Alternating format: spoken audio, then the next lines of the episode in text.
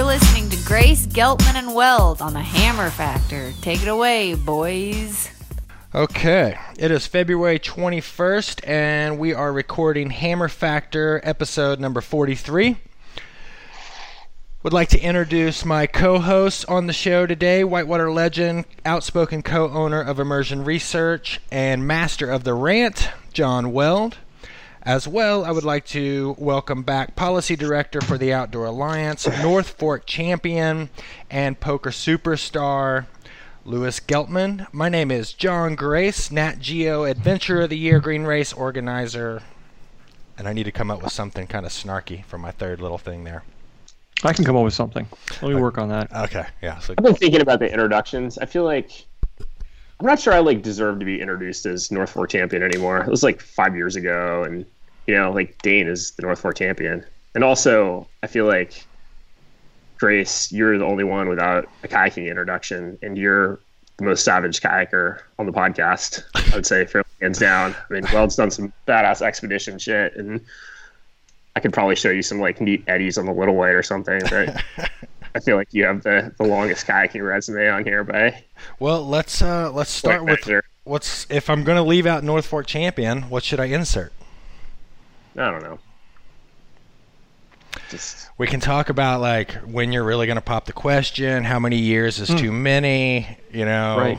like Potential husband, potential did, we get on, husband. how did we get on this track? you. Oh, yeah. North Fork champion it is. Oh, real quick before we get into the show here, um, and this is kind of on a serious note, I want to offer some condolences here to the friends and families of Sam Grafton and Christian Wood. Um, last week, uh, those two young men passed away doing what they love, paddling. Uh, Sam out in the Pacific Northwest, and young 17 year old Christian Wood on the James River in Richmond. And I don't really want to get into a discussion about that. I know we talked a little bit about uh, before the show that that may be something we dive deeper into, but really the only thing is, is as those accidents and you hear about those things and you've been around kayaking long enough, they have a culminating effect, and I don't know. I don't really know what to say about it, but I just want to offer that from myself, and I'm sure the Hammer Factor in general. So, yeah, for sure, man. Well, well said, man. Just yeah, it's it's a tough thing to wrap your head around. I mean, I didn't know um, the the guy who passed on on the James, but you know, Sam was a friend of mine and super fired up paddler and super good dude and just you know a, a pillar of the kayaking community in the northwest and just yeah just a hard loss man Yep. Nothing good with that. But, you know, just give the best to the friends and family. And maybe at some point we'll talk about this more in depth here on the Hammer Factor. But today is not today. Um, we have a good show written up. Um, big thanks to John Weld here on the show notes. These are the best show notes in the business. You got to go to the website and check them out. Um, I have to kind of edit these down a little bit from what gets um, passed on, but we have uh, we have Joe Pulliam on the show. Um, Joe Pulliam, if you don't know who Joe Pulliam is, he is the recently retired president of Jackson Kayaks. He was one of the co-founders of Dagger a long I time think the ago. founder.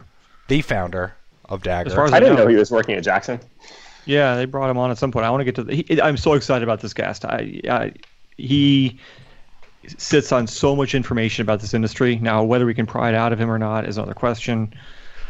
But uh, fascinating, absolutely fascinating. Yep, I agree. I'm su- I had a interesting flight home with Joe um, from an outdoor retailer show some years back, and uh, man, I learned so much on that two-hour flight that it is very exciting to have Joe on. We were going to have Kenny on. Kenny Unser, a surprising hammer factor hit. Yeah, yeah. We've made him. Can we say we've made him into a superstar, like a sort of a Gangnam Style type cult following? Well, he's Yeah, that was really good, man. I like was seriously dubious about the ability to articulate. You know, like I, I knew that subject matter was interesting, but the ability to just describe that in audio format to me was like seriously impressive. if you Well, he wrote. He wrote. He wrote like a couple days later and said that he had some clarifications to make on his data. and then also evidently with some help with John Grace and Andrew Holcomb students, he has calculated the exact day and time which the green race uh, will be will be brought below four minutes. Which is going to The be s- person, the water level, the boat, he knows it all. he, he does. And let me back up a little bit. If you ha- if you didn't see the show, uh, if you didn't listen to the show last week, we went over how to rig the lottery for these river permits, and Kenny came up with some incredible stats and ways to, you know, kind of tag team that approach to to get the most out of your application. And as well, I don't know if we ever brought up the Green Race stats before, but Andrew Holcomb had his students at French Broad River Academy in uh, the middle school extrapolate all the data, use several different, I don't know, statistical analysis formulas to come up with a date. Kenny got a hold of it, added some more stuff to it, so that's going to be super exciting to go over. He's discovered who's going to do the who's going to break the four minute barrier, and I think his answer is going to shock you. It's going to shock everybody. Really? I'm just going to leave it at that. Yep, you're going to be blown away. Hmm. All right, we'll tune in for that next week. I'm Well, well, Weld's taking a break, writing like BuzzFeed headlines to, to come to. Come on, I'm trying to I'm trying to bring some sizzle to the show, guys. You're killing me. Oh, let's uh, let's jump right in here into uh, some policy um, topics. Here we have we've kind of perused through the headlines, and which one do we want to get into here, Louis? I'm going to let you grab a hold of which one of these uh, topics here that we want to talk about. One that one that you think you have the most insight on. I don't have the show notes open. Um, I, I was in DC last week though, which was entertaining as always. Um, I uh, what's what's that look? Why would you have the show notes ready while we do the show? I, it makes perfect sense. But go ahead. we just like to to Free keep things loose and free flowing. Right? You don't want to get too bound down by by anything. You know, I, I feel like you guys are here to, to keep it on on the rails, and I just kind of kind of bounce around. You know. um, yeah, I went to this. Uh, I went to this meeting at. Uh, so we had the the policy staff from all our, our member organizations in town last week to just kind of have our, our annual meeting and just do a lot of uh, plotting about this year and everything. And that was cool. But later in the week, I, uh, I went to. I always picture these these things happening at Hooters. By the way, Of course you do. Like, man, those guys. if I had gone to law school, I'd be going to meetings at Hooters all the time instead of designing gear bags. right? Right, you are. exactly right. oh man. Um, but dude, so yeah, so I went to this meeting at, at Department of Interior with uh, with Surfrider. Those guys are cool. We're we're keen to work more closely with them, and uh, they wanted to go to Interior to meet about uh, you know Zinke's order trying to open up basically everywhere to offshore oil drilling.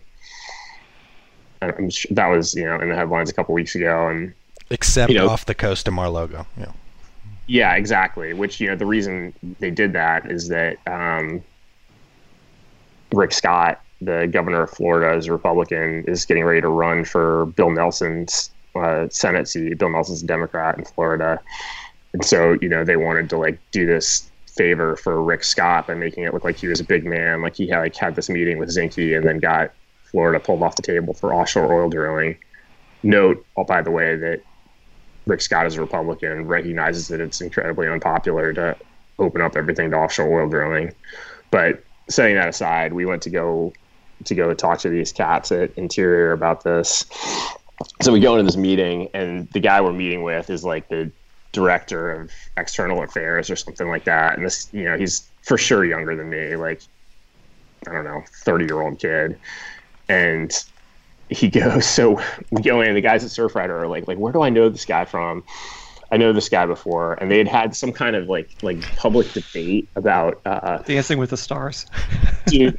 So they, they they had this like public debate about um you know like one of the big issues those guys work on is like plastic bag bans because those like plastic bags you go to the grocery store just end up in the ocean and you know kill wildlife and you know there's like giant floating islands of garbage in the Pacific And so this guy, they'd had this debate, and this guy had shown up to debate in favor of plastic bags on behalf of like some libertarian think tank or something. It's like, can you imagine anything more soulless than being like, like my, you know, like this is what gets me up in the morning is defending the plastic bag. so like that's where this guy came from.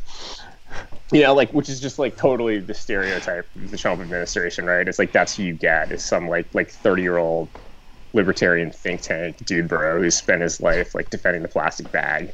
So we go to this meeting and this guy comes in, he's got his, his coffee mug and the coffee mug, I'm like looking at it, and it's like I'm like I can see that it's it's the the Patagonia logo, but it doesn't say Patagonia on it. I'm just like scratching my head, like like what does that say on there? So we're going around the room, and like they have a really good group of advocates. It was like the mayor of Kill Devil Hills from North Carolina, and a bunch of folks from the Outer Banks, and just kind of all over the east and west coast, talking about you know the potential impact of offshore oil drilling on their communities. Nobody wants this but anyway, it comes around to me, and we're talking about you know public input on this process, and I'm like, you know, like asking them to kind of, I'm like, you know, clarify for me like what kind of public input like really resonates with you guys. Like, what are you looking for? You know, and I like I brought up the monument stuff in passing, and like you know, like we brought a lot of comments, we were really engaged on this issue, and these guys just are like, like into just like angry, arguing, defensive mode immediately. And the guy's like, "Oh, the monuments. That's what this is for." And he turns his coffee mug around, and it's the Patagonia logo, but it says propaganda on. It's like burn. his meeting, rider. He's like, it's like Patagonia. and so I'm like, the guy's like, he's like, what is it you can't do on the monuments now that we've rolled back, you know, the monuments protection? And I'm like, well, I, you know, I can go I can't go climb Indian Creek without looking at a, an oil rig. You know, he's like, well, what is it you can't do? I'm like, well, it's not about you know accessing these places it's about keeping them in a pristine and desirable condition you know it's an experience it's not just like your ability to show up there and you know me and the oil rigs can just like go hand in hand ever he's like the guy's like there's no there's no oil in, in bears ears and i'm like I, I, I can look at the map right now you know we have this gis analysis and you can see that there's you know parcels that are made by the oil and gas industry. It's like obviously there's an expression of interest there. You can also you know look at the map and there's the you know the two split up pieces of Bears ears, and you can see the like giant uranium play that runs right through you know the newly opened up areas, and the guys are just like, well, what is it you can't do? And I'm like, recreate not in a uranium mine, you know. at that point, I'm like, I'm like, I gotta like, I gotta go, you know, like, like let's just let this issue go. Like we're here to talk about offshore oil drilling, but like to me, the takeaway was you know, like these guys are incredibly defensive about the monument stuff. It's like they feel like they've gotten taken to the woodshed by everyone about what they did there. And to me, it's like, all right, let's let's keep it up. You know, it's like they we might not have gotten what we wanted out of that process, but it, it could have been a lot worse. They could have rolled back a lot more protections, and they are obviously feeling incredibly touchy about all of it. So like, I, you know, I I felt positive about it. I was like, like let these guys know, pissed off at everybody because like let's let's keep letting them know that we're not stoked on what's going on over there. So that was kind of fun. and so, what was the result of the meeting? What, how did it all come out when it came to that? Was there? Did you ever get back to the oil drilling or? Yeah, for sure. I mean, and they were just like, well, you know, like we we really like appreciate public input, and I'm like, I'm like kind of rolling my eyes at that point, but you know, they're like, you know, the people from North Carolina are like, well, we have we've had the county commissions, you know, have all voted to, you know, and opt to oppose this, you know, opening up of these areas to oil drilling. And they're like, well, will every county commission or like every county commissioner? It's like they're just, you know, they just want to poke at it because there's got to be one person somewhere whose voice they can elevate and say, oh yeah, well, this guy says it's a good idea. So I don't know. I mean, they're. I mean, it helps, you know. But they were like, "Oh, we're gonna we, we put everything on the table and then we're gonna we're gonna roll it back you know like really like like that's the tactic you know like, like your opening bid is everything get everybody you know exceptionally angry and then do some fraction of, of what you originally proposed and then i mean just like just an absurd way of doing business but anyway i mean to me the lesson is just like keep it up like keep leaning on these guys like let's like make it harder for them to do this stuff and you know, we might not get everything we want, but it's going to be better than if we sit on our hands. So anyway, that was fun. I would love to be a fly on the wall, just knowing you. I would. I'd just start laughing when if I was in that meeting. you know, something off topic Yeah. here. He also talked uh, Wild and Scenic with uh, with Burr's staff and uh, Alexander's staff. And how did that go? Um, they were interested. I mean, I think that it's like they kind of view this campaign as like nascent. Like they haven't heard a ton about it yet, but nobody was like, "That's crazy." Like we're not into it. So it sounds like what you guys are doing down there is, um, heading in the right direction. Yeah, I think North Carolina. I think we're we're we're really crushing it on the Tennessee side, but on the North Carolina side, we definitely got to figure out a little bit more to do there. But that's really cool that they were at least talking about it. It's in somebody's ear. Yeah, for sure, man. And Alexander, I think, is, is a pretty pretty reasonable guy. Like I, he's you know by the standards of you know his Republican colleagues, he's you know pretty decent on on public lands and wild and scenic rivers and stuff like that. So I would uh, that's not a that's a that's a worthwhile conversation to have for sure. Real quick before we start, uh, we'll touch on this National Park Service um, director story um, that involves um, what is the lady's name there who uh, uh, lost paddle? Um, Barb Barb Brown. Before we get into that, so I was out shooting this ra- this this King of the Hammers moto race out in the desert of California, north of Palm Springs. Okay, it's like seventy thousand people. They go out to the desert. I'm out there. You know, they all just like it is. It is just they're just they're there to burn fuel as quickly and as powerfully as they can. You know, and they are just raging up these dry creek beds, moving boulders. You know, like huge boulders. You know, like half the size of car boulders. They're just spitting them out of their tires. They are taking not even the racers, just like the spectators. They all got these UTVs. You know what a UTV is? It's like a it's like a four wheeler with seats beside each other.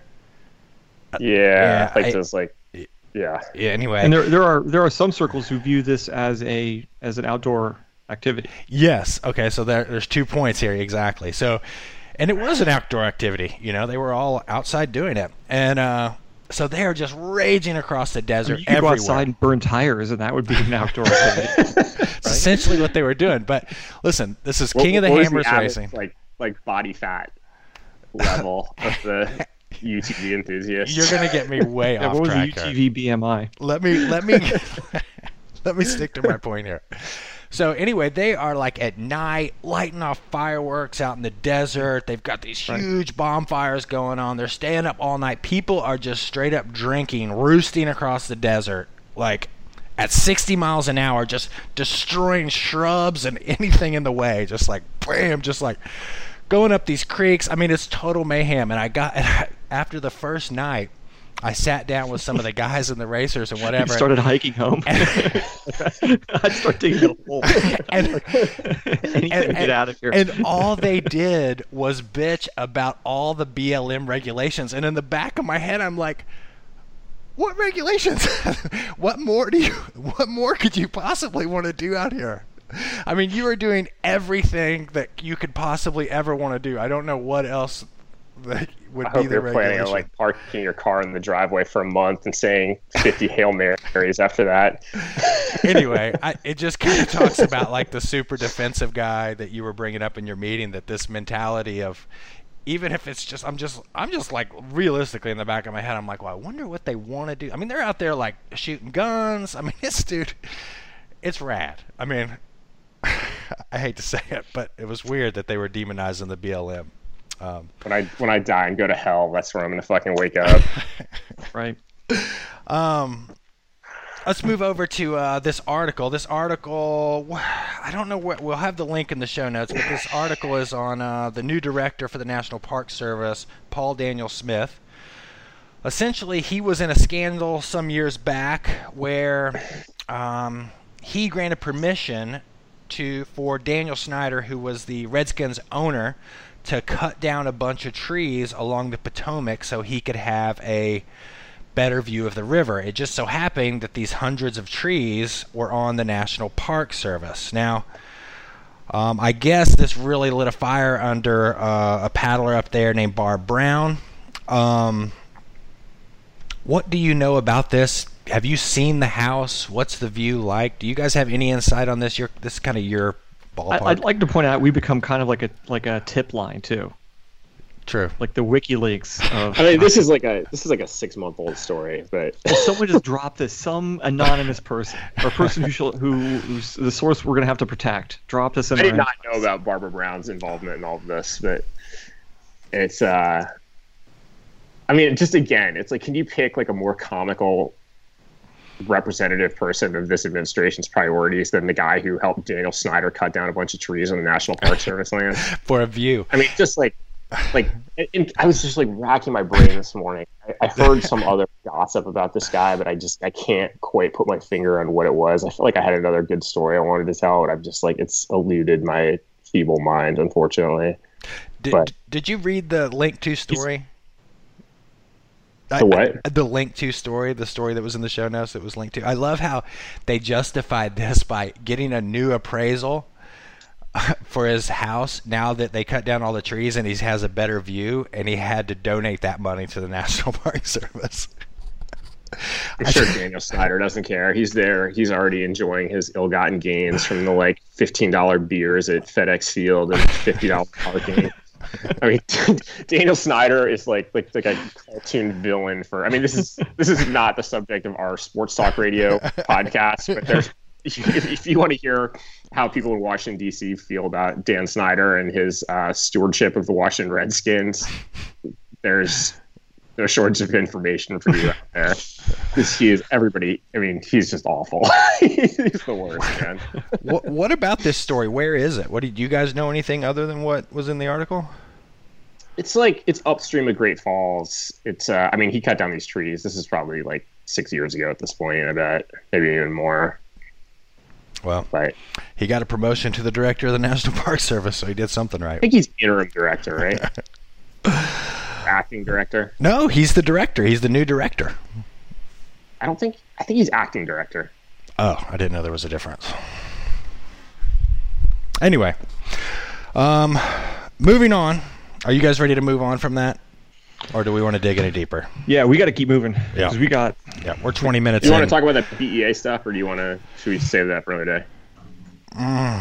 We're gonna have to save it for another day. Basically, the BEA stuff is the Bureau of Economic Analysis says that the outdoor um, industry is a 370 billion dollar industry, but it includes a hundred billion dollar line item for motorized vehicles, a 50 billion dollar line item for boating equipment, and so on and so forth. And I don't even know where like mountain biking and kayaking would even. Well, so here's the thing. This is, uh, you know, Outdoor Industry Association has put out their numbers about the outdoor recreation economy for years. We've talked about this in the past. You know, their number is 887 billion dollars in consumer spending.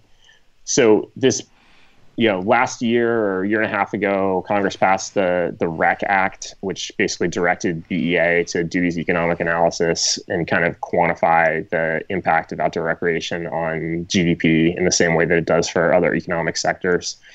And the reason that that BEA's number is 300 and some billion dollars and OIA's number is 887 billion is OIA's number is consumer spending. So this is like everything you spend on outdoor recreation. The BEA's number is GDP. So there's different economic measurements. Like those numbers are not like one. It's that BEA number doesn't do anything to like discredit OIA's number. It's just a different economic methodology. And the reason that um, you know all the motorized stuff represents such a big chunk of this is that it's GDP. So it's like gross domestic product. So all of that stuff is manufactured in the US, or not all of it, but like a huge proportion of it is. So, you know, so much of the equipment for our activities is manufactured overseas. And all that economic activity counts towards the GDP of some other country, or not all of it, but that it doesn't, uh, you know, for this particular economic measure, it doesn't count in in the same way as like a bunch of that stuff that gets manufactured in the U.S. So, I mean, again, I don't want to go too far down this rabbit hole, but we've looked into, you know, we've done like some kind of light economic research in the past at OA, and we really wanted to kind of become more sophisticated consumers of of economic research so that we could you know potentially commission some studies and you know develop our own economic arguments basically. And like what we kind of looked at through or we kind of learned through that process was that there's just you know there's tons of different ways to measure economic activity and all of them have utility and value to them. There's not like one that's correct and one that's incorrect. It's just different ways of looking at this phenomenon you know like any sort of economic number that you create only tells part of the story. So like for example here in hood river you know real estate prices are really high because we're we, surrounded by all of this uh, you know these outdoor recreation opportunities. Like that difference in real estate value here versus somewhere else that would be a measure of economic value. Or you could say you know what is it what's how do you subjectively value the opportunity to go recreate somewhere on any given day? And that you know under certain controlled circumstances that's like a legitimate way to measure economic value or you can count consumer spending or you can count gdp or you can count whatever. And all of these just sort of tell a different part of the story. Like there's not one number that's the definitive answer for any of these things. And actually that's one other thing about that bea number is it only counts um, economic activity that occurred more than 50 miles from your house. So, like, you know, for me, I mean, what, you know, I go hiking 200 some days a year, but, you know, probably, you know, a huge proportion of those are within 20 miles of my house, right? Right. So, anyway. Hmm. It's, interesting. it's interesting, but it's not like that doesn't do anything to. You know, the problematic thing for me about that was how what John just described going on in the desert is part of this industry, according to this study. Yeah. Oh yeah, yeah. for sure, for sure, no doubt about it. Anyway, well, that, that's also a pretty extreme example, right? I mean, there's plenty of guys out riding motos in Gifford Pinchot who have a lot more in common with us than they do with the guys who just want to fuck shit up out in the desert. Anyway, I don't know. I'll, link to that in the show notes. You can you can look. One thing I thought was interesting about that uh, economic analysis article was that uh, the outdoor industry was rising at a much faster rate than the GDP. So that just, I mean, to me, that's a general trend of people playing outside more. So that's cool. I guess. I don't know. Um, moving on to a little bit of viewer mail. Um, man, we get a lot of viewer mail, and this is definitely my favorite part of the Hammer Factor. Do you guys like it when I? It's, it's getting out of control the amount of viewer mail we're getting. I mean, it, we're at a point now where we can't come close to answering all the mail that we get. Exactly, but do you guys enjoy getting those? Just seeing through those emails and the, the, things that people get. I, I, that's one of my favorite parts of the Hammer Factor. But it, and I appreciate the fact that people are looking to us as the final word on paddling subjects. I appreciate that it usually includes some level of shit talking. Yeah, yeah, right. yeah, yeah. Definitely the the tone is very uh, our people-ish, if that makes any sense. um, but a few of these I want to go over real quick. We'll get into some a little more in depth. Um, I'm just going to throw these out. Wait, wait, okay, wait, wait. This this is the way this is going to work, right? We're it's a it's a this is how we're going to do it. It's going to be a new segment we always have new segments. This is our new segment where it will be one of us will read out the questions, and another, and this will be a rotating cast, right? One of us will read out the questions, and then another person will respond to it very quickly. So it's five questions in under 30 seconds, right? 30 boom, seconds each. Boom, 30 seconds each boom, no, question total, or all five? Total. Okay. Total. hang on. Let me get ready. Try. Let me get prepped Okay, so this. you're going to, today, you're going to read the question. I'm going to answer it. Okay. Then you can read the next question. Okay. Wait, I don't get to argue with you about them? What's that? I don't get to argue with you about it. You can at the end, but you're not. You're going to be in complete agreement. All right, let's do this. Let's do this. Over the past year, we have become one. What fun is that? no, you can chime you in afterwards. Just sit back, Louis, and you'll get your chance too. Because next week, uh, I'll, answer, I'll ask you the question, and you can ask Grace. Okay.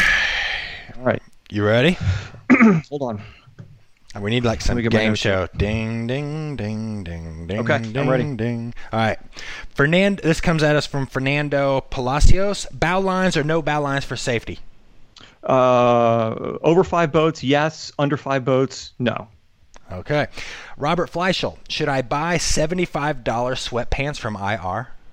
Robert, no, you should not buy seventy-five dollars sweatpants from IR. You should buy fifteen dollar pants from Old Navy, Remo- and then go over to GameStop on your way home and get a new gaming chair with bigger cup holders. Ramon, does Weld laugh like Beavis or Butthead? Question mark. It's Butthead, and Ramon, you're banished from the show. Next. Bernie, Bernie Engelman. Long, Hmm. Bernie, is is Boone a good place to live for Whitewater?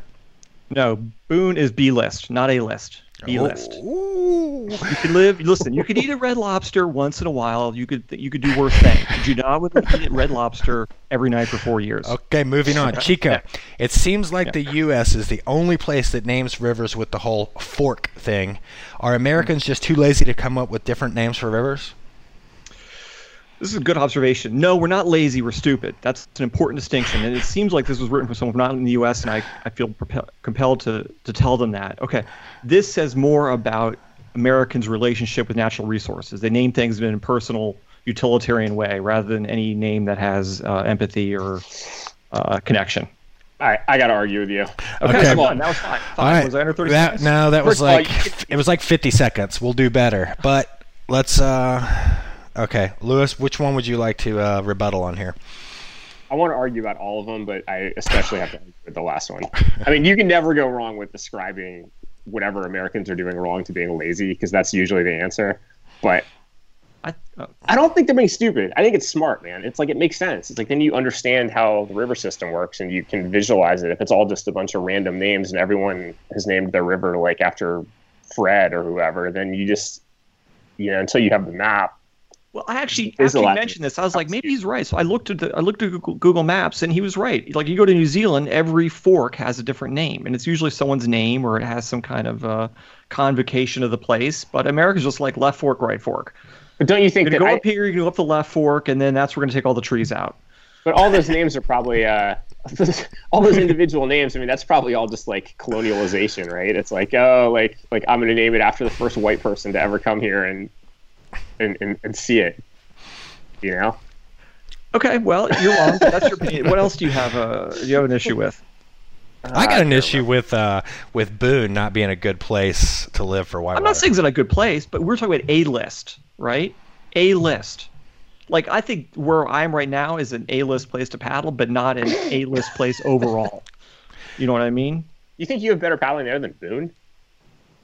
I think yeah. Have you ever I do. heard of the Watauga or the Linville Yes, or the river. Nolichucky or The the Elk twice or or No, I think no, no. Okay, let me put it this way. I think we're on par with Boone. How far is Boone from the green? uh probably two, realistically two hours. Boone is an A, a place for road biking. If you want to road bike, Boone's a place, A list place for that.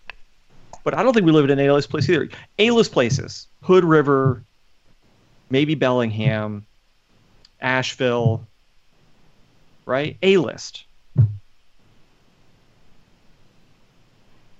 That's pretty much it. I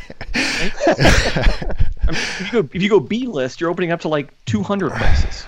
All right. Do you have any others for these emails here, um, Louis? Fernando P- uh, Palacios, I hope I'm getting his name right. He he was machine gunning us with emails, and he actually he actually asked another really good question about this- the dangers of boot uh, of dangers of booty beer.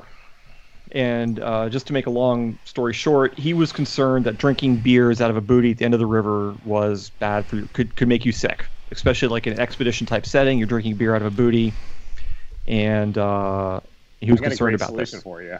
What's Don't that? swim.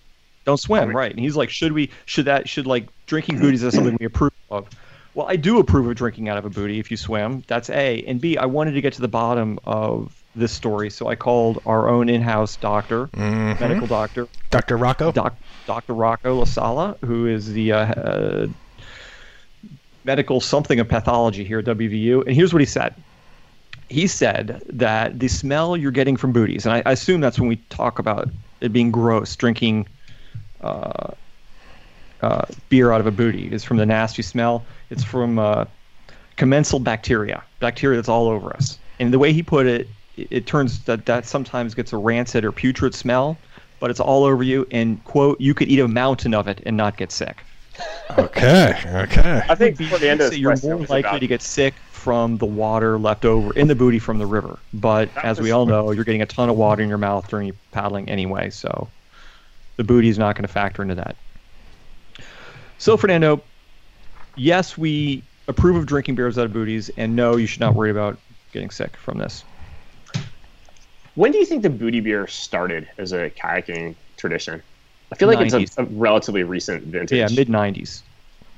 I wouldn't have even guessed that old, but you probably maybe know about it later. Yeah, maybe even early 2000s. I think early 2000s first booty yeah, beers. But I, I feel like there's so many. There's there's a lot of things that are that are going wrong in the world and a lot of trends to bemoan, but I I feel like the booty beer is a really encouraging innovation. I think that's a uh, a sign of progress that people are doing that. Yeah, I think it's um, brought us together as a community. Yeah. Can I make a suggestion? Let's bring in our guest, and we have two more emails that came in that deserve a, a, more thorough answer than our than our five emails in 30 seconds. And I think our guest would actually be interested in at least hearing us discuss this because I know he has personal involvement in both of these stories. Okay, before we bring Joe on the show here, I want to give a huge shout out to our feature interview sponsor. This interview with Joe Pulliam is brought to you by Canoe and Kayak. Canoe and Kayak has been leading the paddle sports media hustle for 45 years, now reaching a half million paddlers every month with in depth articles like the one on secrets of the Green River Narrows, which I personally thought was super interesting. I'll link to that in the show notes. There's no more compelling way to get your paddle sports beta than C&K. Check them out at canoekayak.com and on Instagram at canoekayakmag. I'm so excited to have uh, Joe. I'm, I'm introducing you, so just hold on to your horses for a minute. Joe is maybe the most important person in whitewater kayaking. Anything you've ever done in a whitewater kayak, you owe it to Joe. And and he is going to reveal all of the secrets. If there is a deep state of whitewater kayaking, it's Joe Pulliam. And he's gonna he's gonna spill his guts in today's show, whether he likes it or not. Well, Joe Pulliam, welcome to the show, and uh, you are on the Hammer Factor. Thank you. Yeah. This is going to be awesome. Now, Joe, so, you, yeah. you, let me do a quick introduction here before we get into it. Joe, you were one. Were you the founder or one of the co-founders of Dagger? Co-founder. There were four of us. There were four of you that founded Dagger. Okay, mm. and then before that, was that your first um, job in Whitewater, or were you doing what were you doing before that? I there was a group of us at Clemson that made boats together, and that became Perception. So I went away, did other things. Bill Masters stayed around, made it into a legitimate quote unquote company. And, and I'd say that about any kayak company, not picking on not picking on perception. Um, and then I came back and ran marketing and sales there for five years. At Perception. Yeah, starting in oh, 1982. And I guess okay. you could really trace it back. Well, you know, it depends on what you call a job. You know, if you want to go back to earning earning side money in college, I started making boats in 1973. So um, yeah, I've been at this a while. Hell yeah! And so then after uh, Perception, what was next uh, from that point? I actually there was actually a brief uh, a brief uh, stint between Perception and the founding of Dagger, where I was in charge of marketing and sales for Blue Hole Canoe, which was um, a company on its last legs. And I thought I could go in and help turn it around. And that, that lasted only a few months. Um, it, the, the, the problems there were not ones that I, I could really fix. The problems were not uh, were internal, not external and I was uh, involved some of the ownership of the company and a big big internal rift, so I couldn't help much with that. So anyhow, um, uh, we in 1988 we decided to start a new company, which became Dagger. Did you? What did you study in school? I mean, did you ever ever have a job outside of paddle yeah, sports? Yeah, I mean, I went to Clemson, and uh, which was yeah, it's uh, 30 miles from the Chattooga, so it's uh, a nice location. And um, I worked for my first four years out of school as a ba- at a bank, and I still never say I was a banker because I, I don't know. After about a year, I think I realized this was this is not me.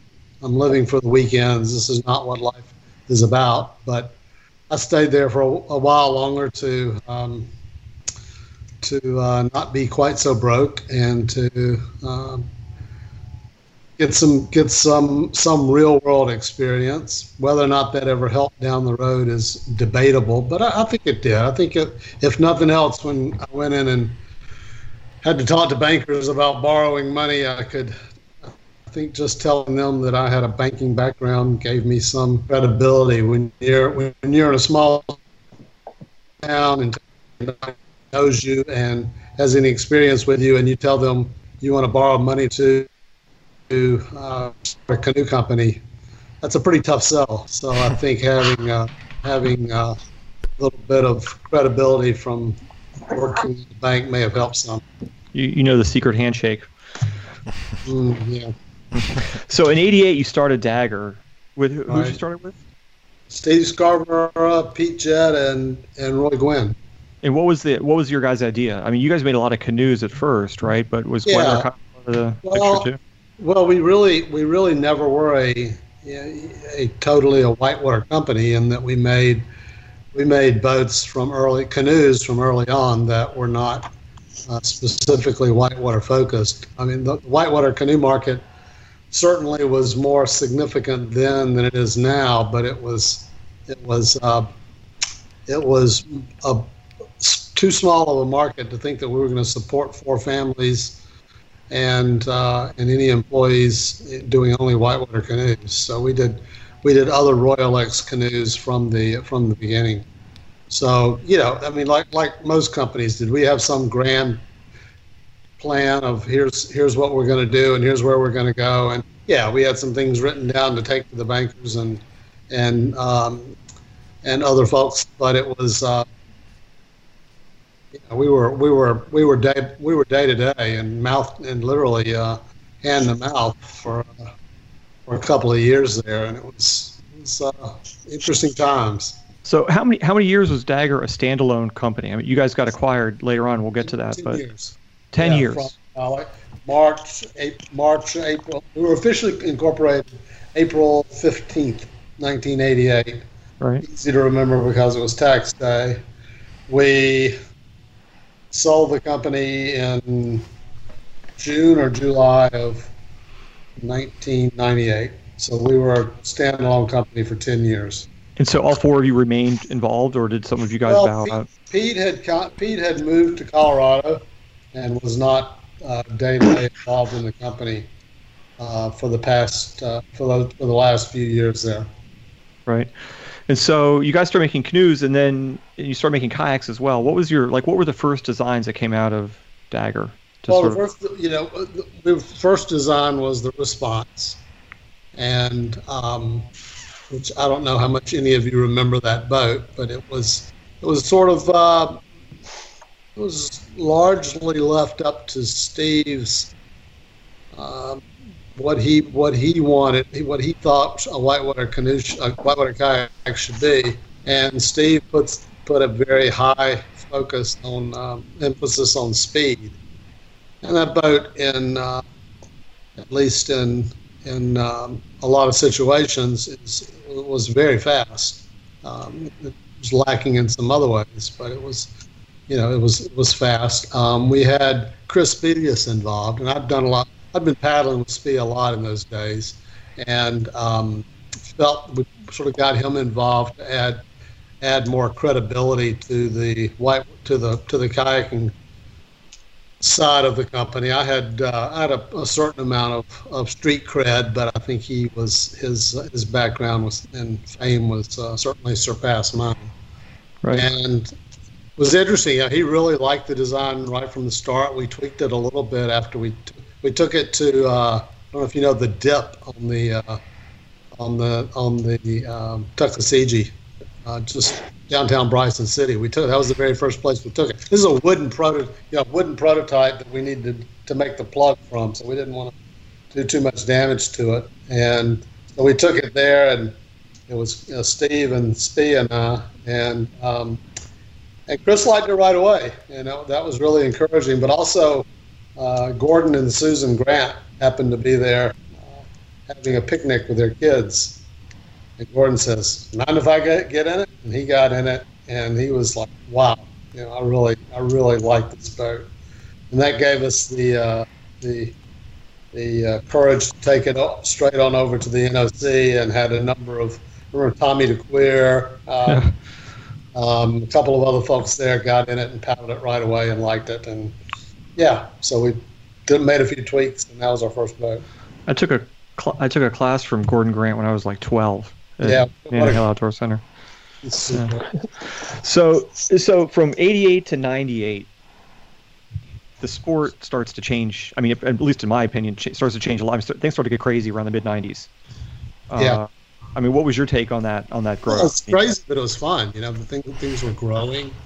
Yeah. Um, the, the market was growing. The evolution of, of boat design was happening at a, you know, a really fast pace. You know, from from boats getting getting shorter and shorter to, you know, total totally changing the the perspective of of volume and the and how that affected boats. And then uh, a few years later, the the uh, the, the the transition from uh, to uh, to planing hulls or you know flatter bottom boat, all that happened really quickly, and all.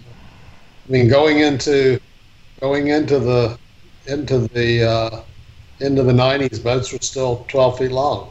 You know, that was a short, that was a short boat. Or dancer, dancer was 11.7. You know, it's about how long boats were, and the the, the response was 11 even. Right. So we went from that to well, we cut that length in half almost there in, in just a few years. So in '98, how many people did you guys employ when you when you sold? About 140 to 150. Wow, that's crazy.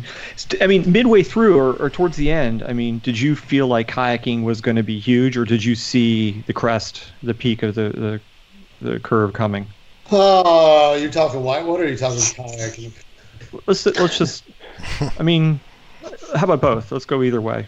Well, you know, I, I think I think whitewater kayaking has some it has some natural uh, uh, sealing factors that that uh, every everybody's not gonna not gonna be willing to to deal with, and uh, um, I you know I couldn't predict where that was going, but I could predict that it was never gonna going to be huge. Um, I felt like recreational kayaking would, would continue to grow, which it certainly has. What I, I would not have foreseen the fact that the really big players, the biggest players in, in kayaking now, are companies that most whitewater kayakers have never even heard of. Companies like Pelican and and um, and Future Beach and and th- th- these brands that sell the most boats and they're selling two ninety nine kayaks to Walmart and Costco and Dick's Sporting Goods and etc. If if you think if Dagger was around right now and you were still r- running it, would would that be where you were going as well? Do you think? I mean, would that be the No way. No, no way? Why is that? because because we you know the companies that make those boats are plastic manufacturers. Yeah. They're plastics manufacturing companies who find markets to fulfill.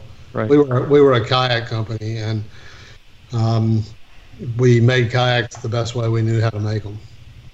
So you guys sold in in ninety in ninety eight to Watermark, right? Do I have that right?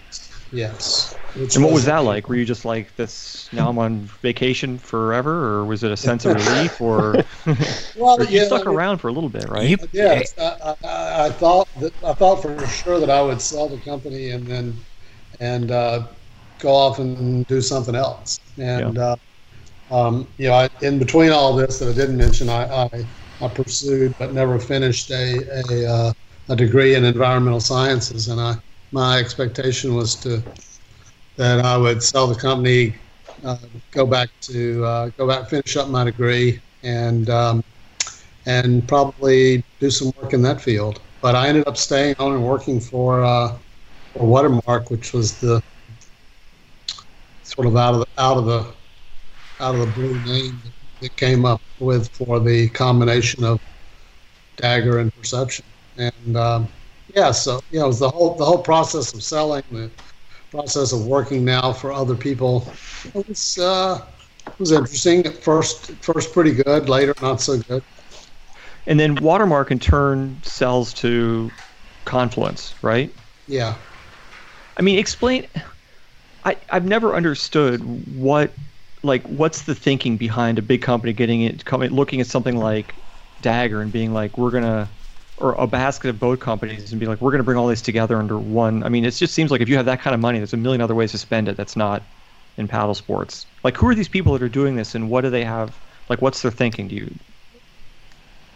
Well, I do think you have to question their wisdom.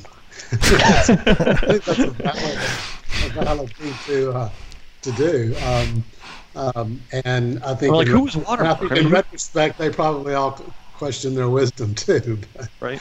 um, I mean, Uh, were they looking? Did Watermark look at the growth and be like, "Oh, this is going to continue just like this for the, forever, and we're gonna we're gonna ride this rocket"? Or Well, I mean, they, they they look at they look at you know external factors, and they're looking at okay, they can see that there's you know growing uh, interest and participation rates in kayaking, and that's right?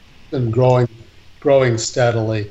They see uh, that the potential for growth lies more in the in the recreational side, and they the, the big thing that's and they think with more more promotion that that could grow. But the big the big thing they see is increasing distribution.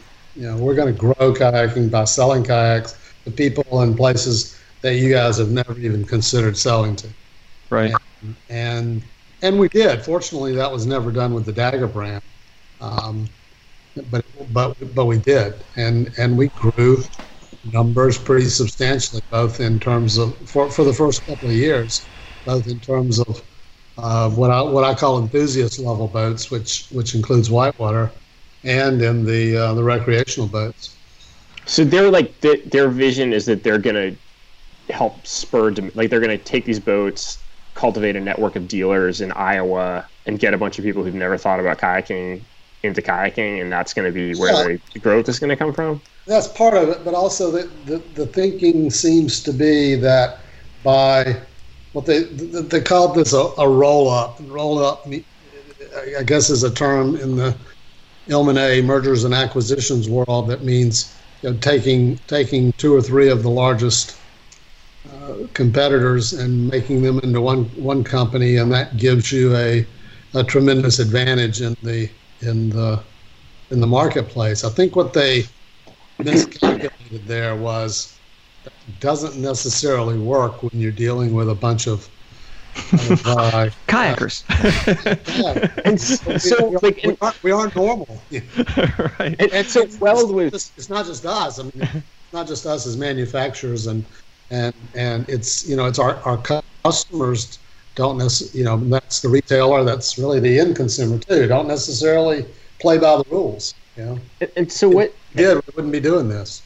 well, uh, Weld was kind of getting at this earlier, but like like who are these guys? Like I'm imagining like a bunch of like like 28 year old kids in polo shirts coming out of like business school, being like, I got this this spreadsheet here that tells me I'm gonna take Well, over the but you You guys whitewater have to money industry. Like to do all this. like you where know? do they like where do they come the guys- from? And like how do they find you are the hired guys? hands. The hired hands. The money, you know, the money for this watermark thing was all from a company uh, from the First Islamic Investment Bank, and yeah, uh, that's that's uh, that's who who um, who funded the deal, and it, that that became later became Crescent Capital, and later uh, some number of years later went bankrupt. But Dagger was their very first acquisition, and that same evening um, they purchased uh, they purchased um, closed the deal on on uh, Perception. But they ended up, they ended up and later you know they, we brought some other brands under the watermark thing, including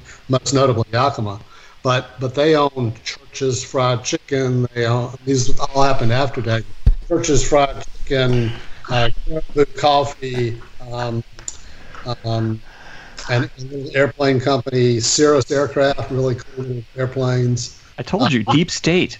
That's what I'm getting at. This is fascinating. So, at what point? I mean, you worked at Watermark for a little bit. I mean, I'm I'm picturing at some point this whatever was going on at Watermark became completely unrecognizable to you as any kind of functioning And boat like, what's the corporate structure like? Like like who's the boss and like what are they? I'm just I'm like fascinated by this. Sorry, I don't want to. Yeah, well, this this could be this needs to be a long conversation sitting sitting around a campfire with with uh, with some good bourbon. But uh, uh, yeah, we went through you know several CEOs, um, and which was something you know I was asked if I was interested in in the CEO position, and I I said no, I, I had no interest in in, in that, and um, we it was unrecognizable to me, and it was and it became intolerable to me. Um, you know, for for better or for worse, I had some financial incentives that kept me there. I mean, they were paying me very well, and um, uh, much more than I was ever used to making uh, by owning my own company, and they um, and they uh, um, uh, yeah, I mean, they were these were not bad people. They were they were good people. They just did not understand our business and really didn't listen to the people the people that did. And the last couple of years were pretty pretty rough. But had I had I left early earlier than than you know before we sold, I would have walked away from you know from from a you know from some money that that uh, came in very handy when I was. Um, putting kids through school and, and the like. So, did the I mean, did your pro, I mean, how was Dagger as a as a product? The products of Dagger do during that time? Were they still? Do you guys still have good designers on board? I'm thinking of like Mark Yeah, Lyle and crew. Pretty much had this, yeah, same people. Steve Scarborough, Mark Right. Lyle, you know, Andy Bridge was involved. Um, various, yeah. yeah. So, Con- so Confluence comes along and decides they're going to one up all of this, right? No, no.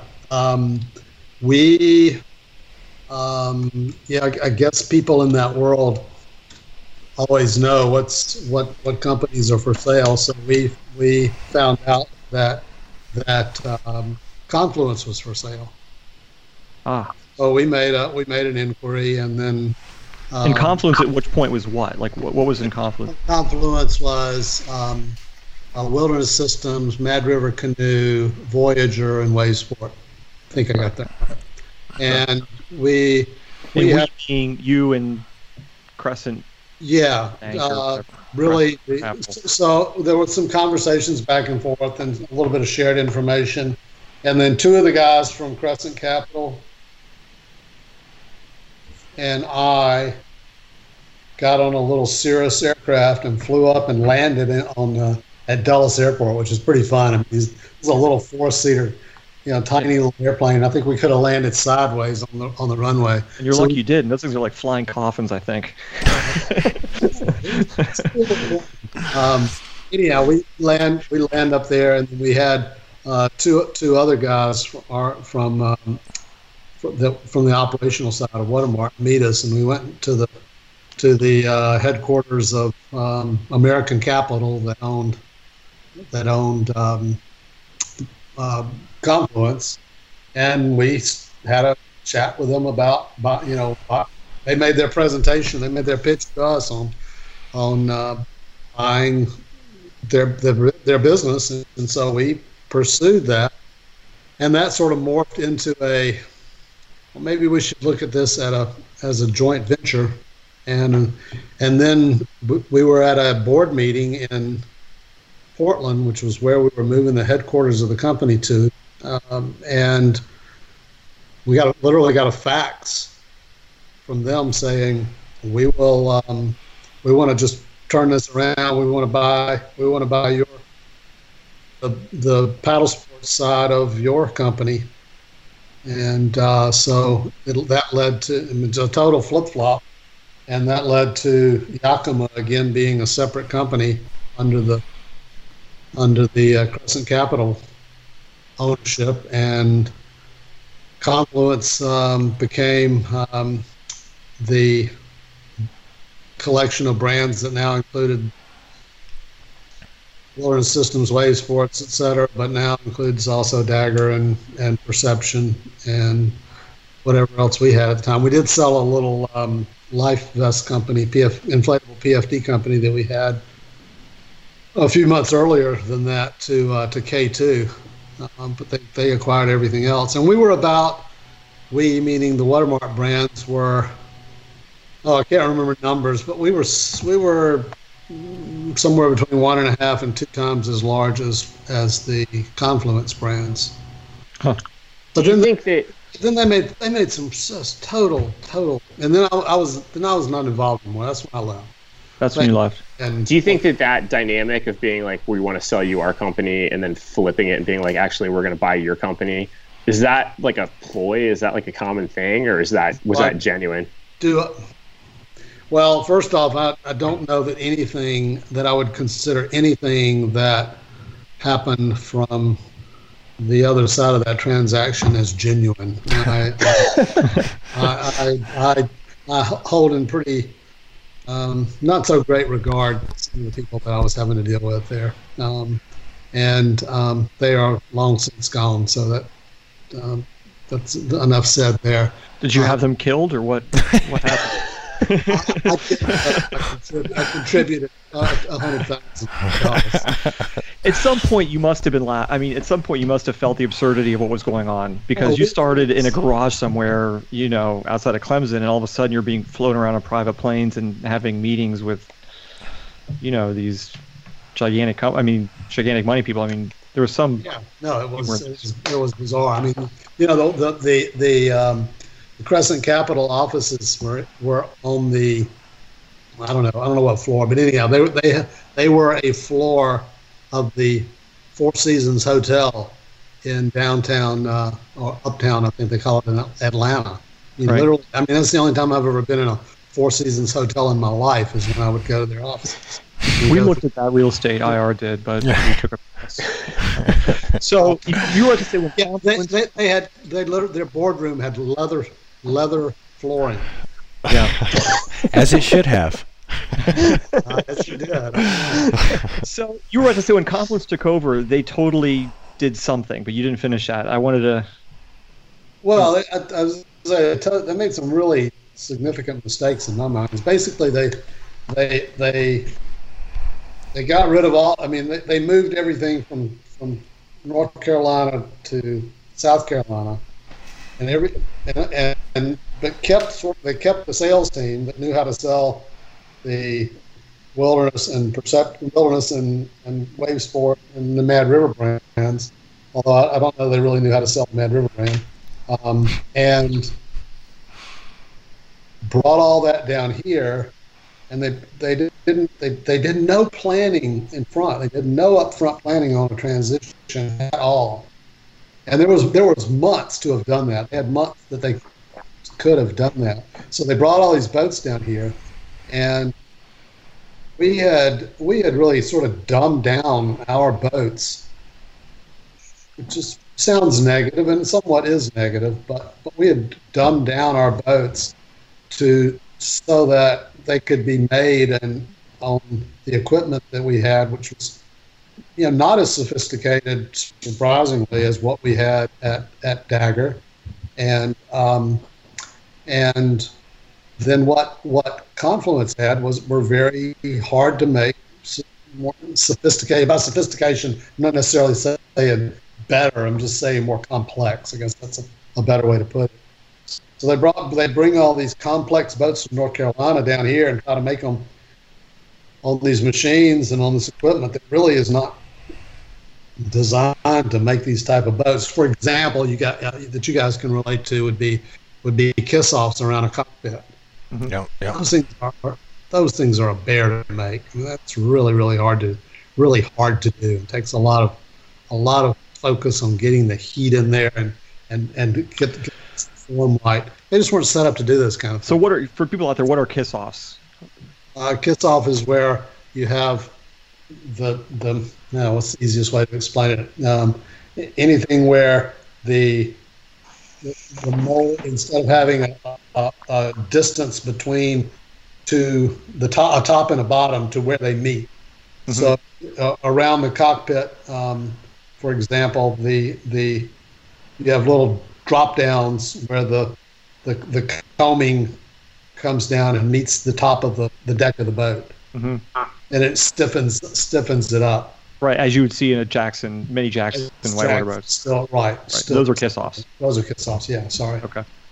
Thought you were smarter than that, John. I know what they are. I just there's a lot of people out there who don't. I know John Grace knows what they are.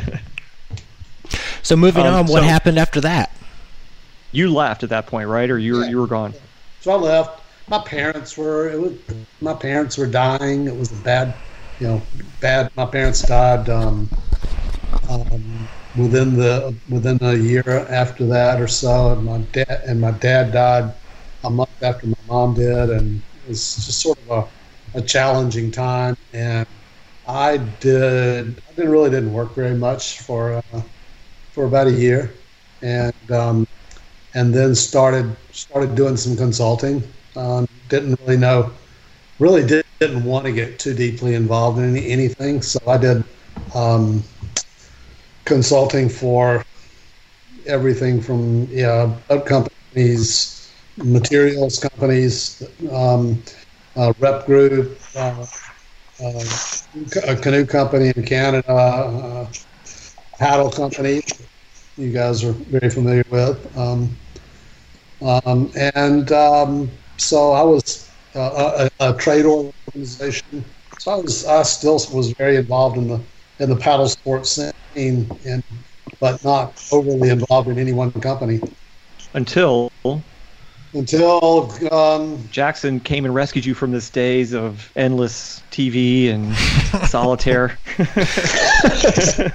exactly. You know, Jackson started out the same way. It was just, you know, it was just, I, it was a, a small part of what I was doing, and um, um, but the reality was, is you know, that was that was such a, a, a natural fit, and that, you know, here's a whitewater Rotomola white Rotomola whitewater boat company. I mean, I've been there, done that, you know, and. Uh, at some point, at some point, at some point along the way, though, you became a lot more serious. I mean, a lot more involved in Jackson. Sure, yeah, Was there a was there a specific point in time when that happened, or was it just sort of gradual over the years? That sort of it was more gradual, yeah. What It drew wasn't like- what drew you to that? What drew you to eventually go all in and, and get back in, in the position you were? guess I was drunk. I think I got to answer that. It's, it's EJ. EJ's natural Yeah. charisma would be Is what natural charisma is what drew you my, in. my natural charisma. No, EJ's. How can you say no? He knows Well, the secret. I've He said, wants said no to him a lot of times since. He's told me if you ask like ten times nicely, no one can say no. And then he proceeded to go into McDonald's and ask someone for a free hamburger. And after three or four times, she gave him a free hamburger. God damn it, she's right. So so so You know, so it give us the details there on that there was trans. some Freak to it, There- you know. It was this, it was this brand that I, you know, it's it was obviously a, a very significant brand in the, in the whitewater world. And, yeah, I, I, you know, I'd known EJ for a long time, and and, and um, yeah, certainly went in with with a, a fair bit of trepidation, but that that was all the more reason to to go in slowly and sort of see where things see where things landed. And um, so it's been, it's been fun. Jackson, I mean, so Jackson starts out. I mean, when when EJ started out, he was pretty vocal of being a whitewater company. He was going to make whitewater kayaks. Um, and over over the years, he, I, I, I I'm asking this. I have a I, I'd love to know exactly. I have a theory on this, and I want to know if I'm right or not. Is that my theory is, is that he started making whitewater boats, and he made a lot of whitewater boats. I mean, a tremendous amount of whitewater boats, and somebody was paying for these boats. I, it wasn't EJ because I know EJ is not flush with cash. Um, but there was a time in the mid 90s where he was making boats, whitewater boats for everybody. Uh, a great benefit to retailers and paddlers alike. A terrible, a terrible time for whoever was giving this money. I mean, it's got to be really expensive, and not very profitable to make these kayaks like that. Um, I mean, and, and at some point, he, someone has to come in and say, "Hey, you got to stop this," uh, and you have to start making other things like fishing kayaks or whatever you're going to make. Um, is that is that more or less how how it plays out? Yeah. Yeah.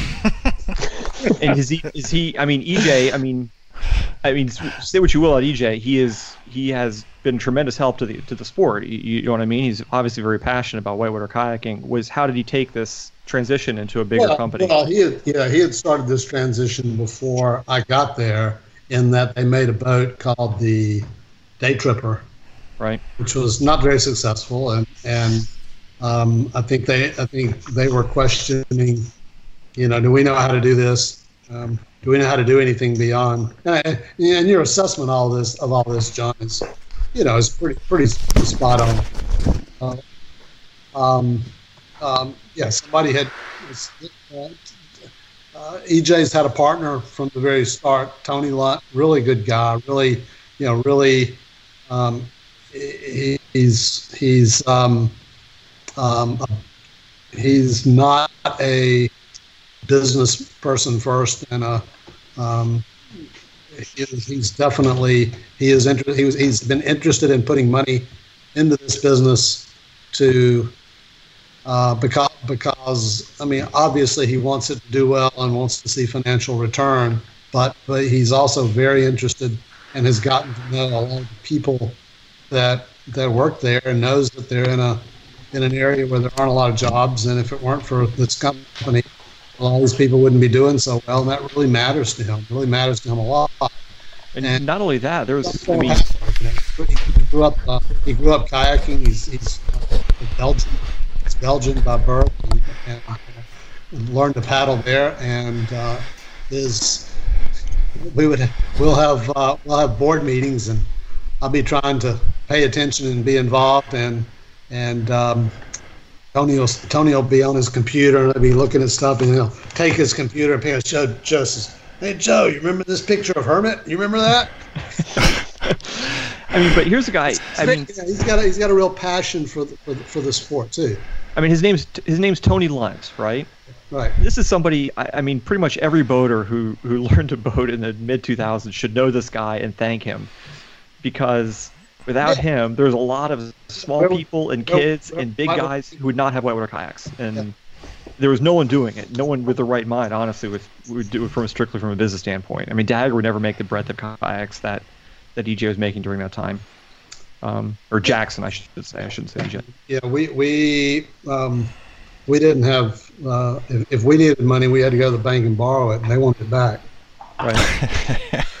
so, are you still as involved with Dagger, or as with with Jackson, or, is, or have you taken a step back? No, I've definitely no. I've taken a, a, a significant step back, and I'm uh, no longer on the board there, and um, just a a uh, just a part time consultant. Why is that? Was there any reason for that? Or you just you're just over it? Don't. Yeah, um, totally. Um, because I was, um, I have too many other things going on in life to to work full time. Right. So I have a couple questions to ask. Now that we've discussed your history and your pet your pedigree. Um, this is a problem that's that's vexed me for for many for many years and one that I brought up often on the show. There has this has all just been a, a prequel to this. That's John right. Well, hobby horse. The only reason you're here. For years. That's right. the, there has, as far as I know, there's never really been a successful standalone whitewater kayak company in the United States. Right.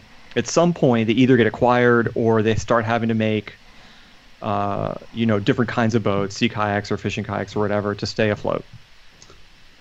Or they or they're gone in a matter of a few years. Right. Um, and you start looking at each individual case, and some of the things were circumstance. Well, Dagger was just acquired at the most popular point in our sport. Yeah, but we were, already, we were we were already doing other types of boats too. Liquid Logic, uh, you know, obviously had a screwy you know, set up from the get go. I mean, in terms of at least in terms of outsourcing boats to Remcon um, and not making themselves. Uh, you know, you can look at specific examples of every of every kayak that's come and gone or, or been acquired and come up with a really distinct reason as to why that happened. But do you think it's possible for someone to nowadays to say like, I'm just going to make whitewater boats? Oh, sure, it's possible for somebody to say that. But I mean, could, would the company run? or is is it just not feasible? It's just the, well, the costs of whitewater too expensive to support. Well, I, th- I think you can define what you know. What what do you what do we what do you mean by successful? What do you mean by support? I mean, if you're thinking you know, if the four of us got together and said, "Hey, let's start," you know, we know we know everything. We we know everything about kayaking, and Yeah. we got we we got all the connections. Let's let's go buy an oven. Let's let's design a boat. Let's um, build build boats and sell them. Could we do it? Yeah, uh, we could do it. Um, yeah, but we'd have to pay each other. We'd have to pay ourselves like twenty thousand dollars a year. after two or three years, you, we might do that. it's, really, it's really, really hard. I mean, it's you know, it's going to take a couple hundred thousand dollars just to get started at, at a at a at a low level, and and um, you know, I mean, there there there are a lot of. It, I, I think I think it could be done if you want a cottage industry. You know, if you're willing to, if you're willing to mold boats yourself, And and then um, get on the phone and call people and answer, return calls about sales, and probably probably do a direct sale model. Mhm. Cut the retailer out and put yourself a little, you know, shop five miles from the takeout of the Ocoee and or the or the dock or somewhere, and and uh, some where people are a destination where people are going to go and sell boats for nine hundred, a thousand dollars direct to consumer, and just do a limited number.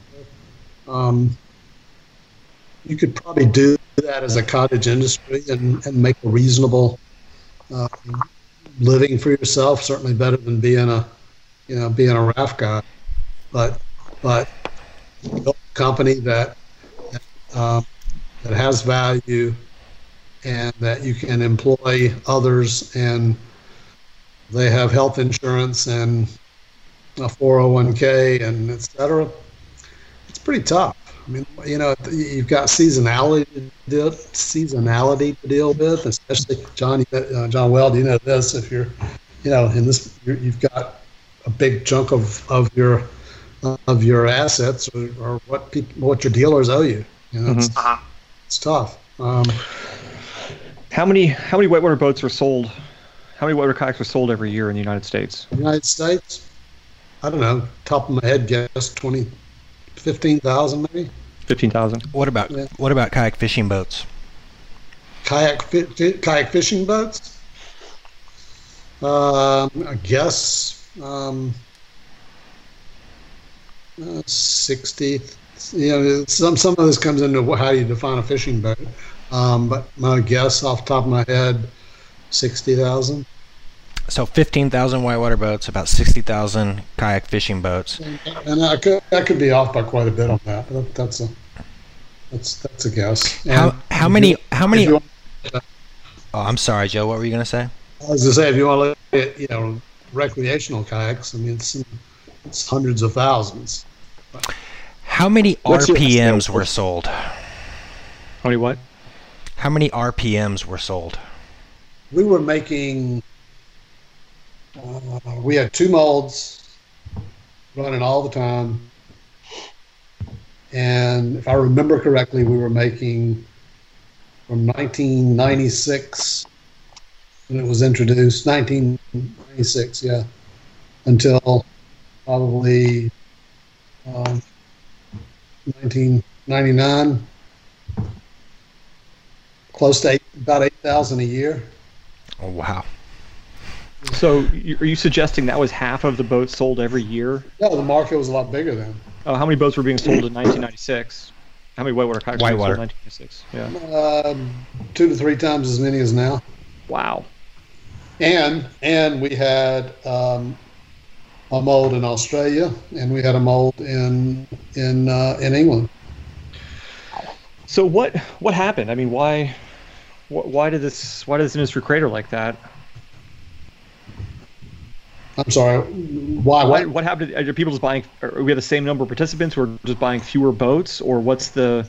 Or we just have less participants? No, you know, the last time I looked at participation, and I looked not only at the the numbers that people like Outdoor Industry America and Forest Service do, which are pretty, you know, they're valuable, but but you can't put too much faith in them. Um, somebody said, "Did you go whitewater kayaking last last year?" And if you you know, people who went whitewater rafting might say yes. You know, so you, Mhm. those, those numbers are pretty suspect. But but looking looking also at um, at um, data where there's where there is um, good data on usage on on rivers. A lot of the rivers that are you know rivers that are permitted are kind of capped, so they give you an artificial level looking number. You know, but but rivers like, like the Ocoee, uh, the Chattooga, those are two in my neck of the woods that that there's pretty good data on how many kayakers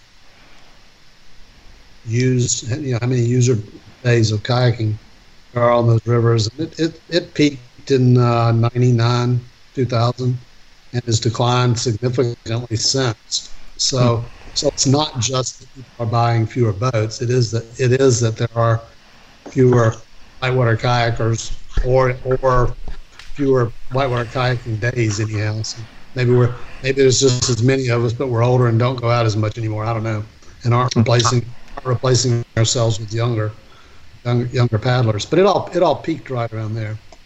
It would be really interesting to get that that data from the lower Yough. I feel like they're like so rigorous about making everybody sign in and keeping that, Yeah. information. You know, like that would be a really good place to tap into. I have at one point. I don't know. I did, I did, did a pretty good bit of research. I can't remember if, if that was one I one that I got or not. I've never Joe, paddled the lake Yough. Really? Yeah, I paddled That's the upper. surprising. I've paddled No, it. you did I've, the upper. You got the, you got the better one. I've paddled it one time. I swam. You went upstream too with me. yeah, exactly. That was great. So, looking into your crystal ball, Joe, what what what do you see as the future? You know, when you're sitting in the boardrooms and you guys were discussing it year after year, what do you see the trends being? I mean, do we have a shrinking retail base? Is the direct model going to be the answer? Is it going to be like Bass Pro Shop where you buy a tracker boats and you distribute them yourself? What do you ha- what do you see happening? And and and John, you're referring to Whitewater here. Or- Yeah, I'm primarily referring to whitewater. Yeah. Um, well, you know, I, I don't know that I have a, any any better crystal ball than anybody else. If I did, I'd be. Um, I guess I would have figured all this out a long time ago. But but um, yeah, you, you know, the good the good thing is is that whitewater kayaking, even though it's you know, say it's half what it what it used to be, I think it's I think it's leveled out a lot. I don't think it's you know we didn't have a a uh, an inline skating or or or um, um, windsurfing, know, sailboarding type of boom and bust. You know, we got Mhm. pretty good, pretty good growth, and then kind of a pretty good, then a pretty fairly strong dip, and then it's been pretty, pretty steady since from from what I see, and maybe with some you know slight, still slightly declining, but not tanking. I know our, I mean our sales at, at, at Jackson of Whitewater are pretty have been pretty level over the last you know last ten years. Really.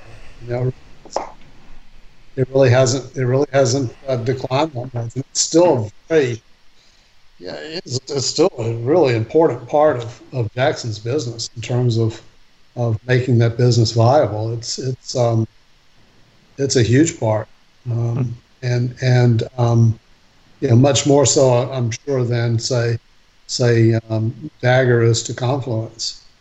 Would would Jackson ever go to a direct to customer model with at least with Whitewater? Well, I'm not, I'm not one to ever say um, never because you don't you really don't know what circumstances are there. I think Jackson has put a, a really strong emphasis on on supporting the the specialty retail base, um, but as you know, as I mean, I would have never I would have never foreseen competing like we do against Asian brands. I mean, that's a that's that's challenging. I saw I saw a brand new was an REI uh, Monday here in Greenville, only because it's next to the, to Whole Foods. So I poked my head in there. There's a Riot Magnum in REI, six ninety nine. Oh, ouch. Right. Man, You know, and I don't know why. I'm, I mean, REI hadn't been in the whitewater game for years. Why it's even in there, I don't know. But selling a you know selling a boat through a retailer at six ninety nine. I mean, Yeah. we can't we can't do that. There's no way we can we can do that. If it comes down to that, and and that's all we had to compete against. Uh, who knows? So I would never never say never, but that's certainly not that's certainly not the uh, the future that we talk about when we uh, when we we uh, uh, we, we discuss that possibility. But but it's you know it, I think we we care enough about the viability of Whitewater and know that without retailer support, you know, Whitewater would not thrive in a lot of communities. You know, the, the you know the, the retailers are often a big part of the impetus of keeping you know, pool sessions going and right. have, having having cla- you know classes and doing um, doing um, um, instruction for for beginners and having programs, etc. You you may not know this, Joe, but we had a gentleman on the show, a young man. His name's Josh Pekarik, who has recently started a kayak, and you may not know that people are right now starting whitewater kayak companies, which I think is pretty interesting. Yeah. But what advice would you give to Josh or someone who so wants he, to get into this industry? He's starting a kayak company. He's making them in Asia. He's trying to figure out a way to mer- make it work. What what what advice would you give to somebody like that? Well, I'm not sure I want to give him any advice. I'm still still Get out. hear about the, and hear about the other brands that are here. Um, um, and I guess if we're past the, the stage of don't do it, um, uh, he's past um, that. yeah. Okay. Um, yeah, I mean, he can. He should. He should talk to Corran Addison some. I don't know. Um, yeah. um, My advice would be love the struggle. so it be easy. It's you know he's he's got. I mean, importing container loads of kayaks. I mean, you know how how hope he, hope hope hope for his sake he's got a good rotomolder because making kayaks um, making recreational kayaks itself for for uh, $199 at Walmart is one thing. Making kayaks that people are going to be, you know, just abusing, and, and, it's, and it's sort of a conundrum that we have now with, you know, one of the one of the, one of the limitations on kayaks and people. I've been taking people my age, and, and not quite and not not even my age um, out uh, some lately, and it's it's it's uh, one of the biggest struggles they have is not the cost; it's the weight of the boats. Mm. You know, boats are heavy now. You know, we started. I started paddling. You know, we we the boats, the glass boats we built were usually under 30 pounds, and even when we started making plastic boats, they were low 30s, and now, you know, what you low 40s, depending on the boat. That's just a lot to, for a lot of people to, to, to lug around. But if we make anything any lighter and one of you guys buy it, you're going to take it and destroy it your first time down the river and ask us for a new one. So, you know, yeah. you that's totally Grace's MO. by the way, you got, you got that, that's a balance that, that's really hard, and, and you have to be pretty pretty savvy as a rotomolder to to do that to get the plastic in the right places to to uh, to take the abuse, but but not end up with a 55 pound boat. So um, so my first my first bit of advice is you know, know your know your molder well. Make sure you've got a good um, ultrasound thickness tester, and you're going over you're you're you uh, you know how to control plastic and and uh, spend a lot of time with your molder. So maybe you can explain something to John Grace because I think he's he's uh, really ignorant on the subject. But we he was trying to explain to me the other day that you could start a whitewater boat company and completely outsource the rotomolding to another U.S. manufacturer and still have that be a workable business, a la Liquid Logic and Remcon. And I was trying to explain to him that there was simply not enough money left between the rotomolder and you and the retailer got, and everybody got, else. I mean, I mean, bottom line, you you've got you know, say three hundred dollars profit in a boat and that, right. that's bef- but that's before you pay for any marketing expenses. That's before you pay for any salespeople, and that's before you have you know bad debt that where you have a retailer go out of business and doesn't pay you, and that's before you have accounting people to send out the bills and and do the tax, you know, do your, your paperwork and all that stuff. So, I mean, you divide that in half, there's just not much. There's just not much left. Yeah. Now, if you did if you did that and did it on a direct model and get your get your your margin up, uh, you have a, you have a serious volume problem at that get point. volume. Yeah. Can you then can you do, can you sell more than a? I mean, the days of having some. I mean, you know, I was in a. I was really lucky to be in it at the right time with with Dagger and had a boat like you know had we had you know a string of really successful boats. You know, the the Crossfire was was a was a huge hit, and then you know, and the and certainly the RPM. You know, we just don't. I mean, there there's not a model out there. There's not even the market's more divided up now that nobody's nobody's gonna nobody's gonna sell, six or eight thousand of a model a year of one uh-huh. size. Huh. Yeah, super interesting. Yeah, hmm. that, that was that was great. Plus, plus I don't remember exactly, but date back, uh, you know, 1998 when we sold sold Dagger. I think the cost of a uh, of a um, of uh, RPM was just right at a thousand or eleven hundred dollars. And if you ta if you take into account inflation, I'm sure that's less than boats cost now. And you know, that boat didn't even have a back band in it. Yeah. It, was, it had a, it had a, it literally did not have a back band. It was it was a hull, you know, had some grab handles and and um, um, yeah, a seat, couple of walls, and uh, and foot braces. And that was it. You know, like I said, I probably had thermoform thigh braces. Yeah, look at that and compare the outfitting, you know, cost that goes into a boat now. You know, we've we've we've kept all that domestic at Jackson. We're and that's it's been it's been really hard. We're looking at some alternatives there. Maybe maybe switching some things because it's so. I mean, why can't we?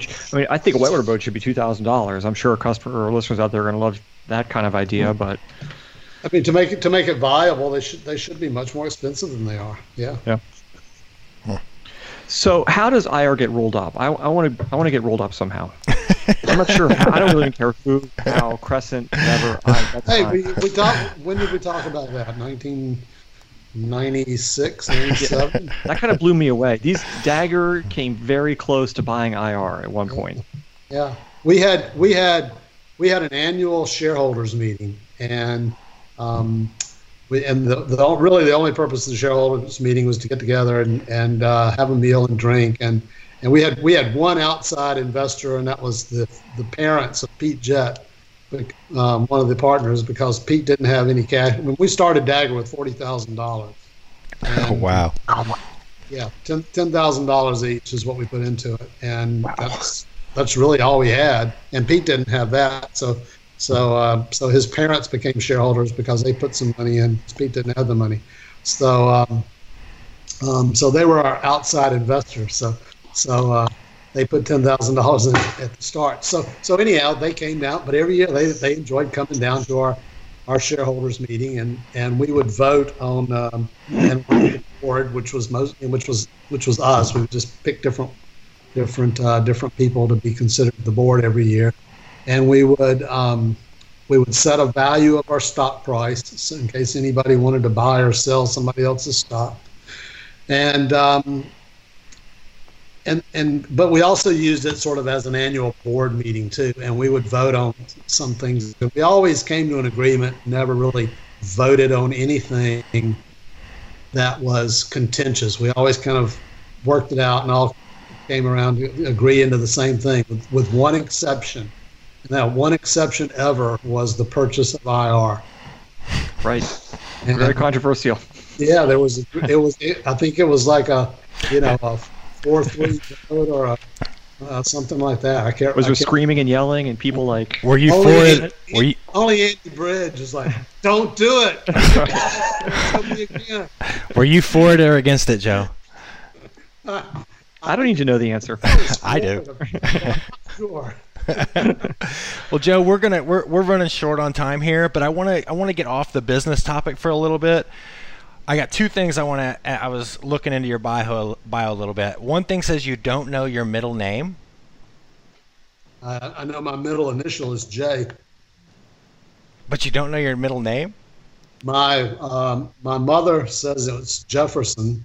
No, excuse me. She said it was Johnson.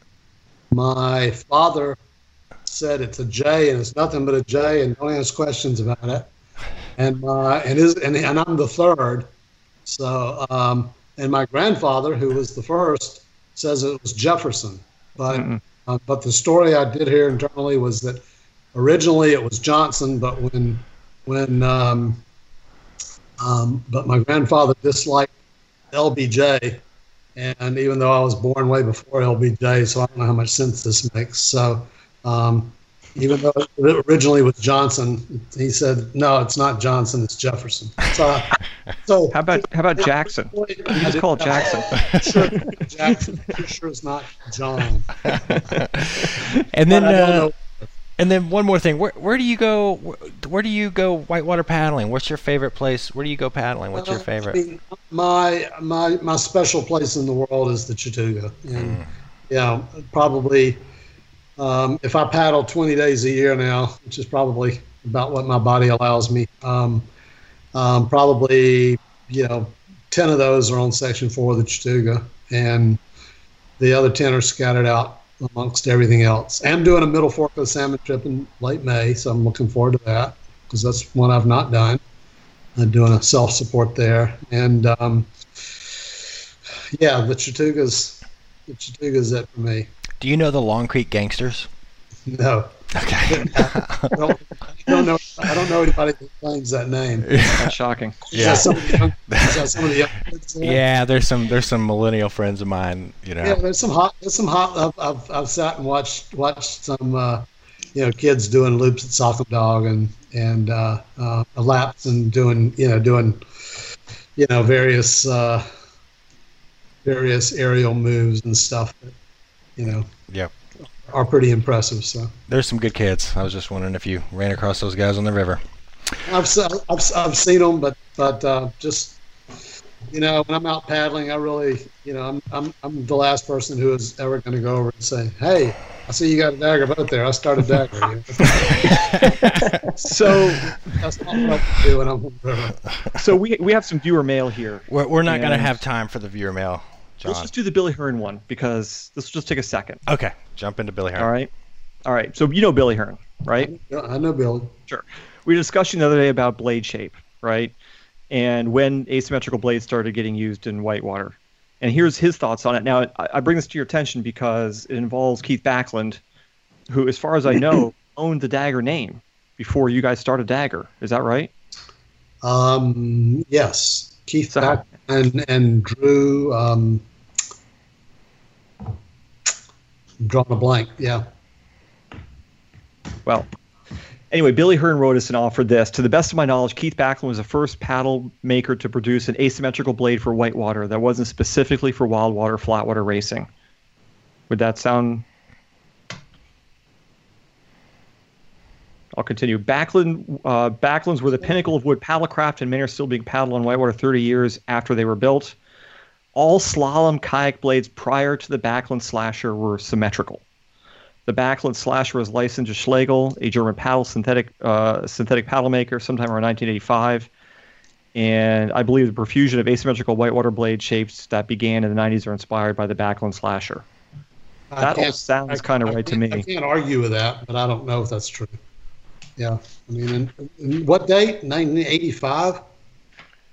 Yeah, I don't know when Backlund made the Slasher blade, but I, I remember when they came around. Yeah, I mean, most of my time was with Keith was long before that, and I know the the early paddles I have from him.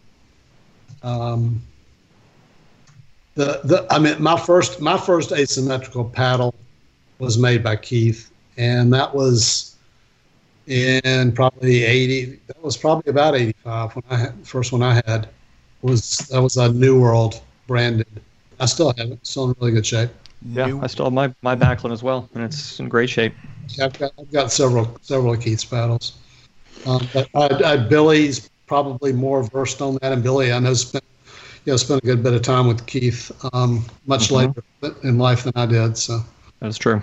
yeah, Okay, we're running out of time here, and and I I cued Joe in on this that uh, we are going to get into everybody's favorite segment here, rants and raves. I hope uh, you have a rant ready, Joe, or rave.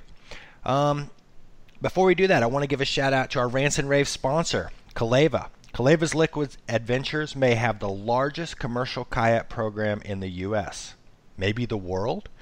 Each spring, we take over 90 paddlers out on an eight week training program to get them ready for the Cheat River Race the first Saturday in May.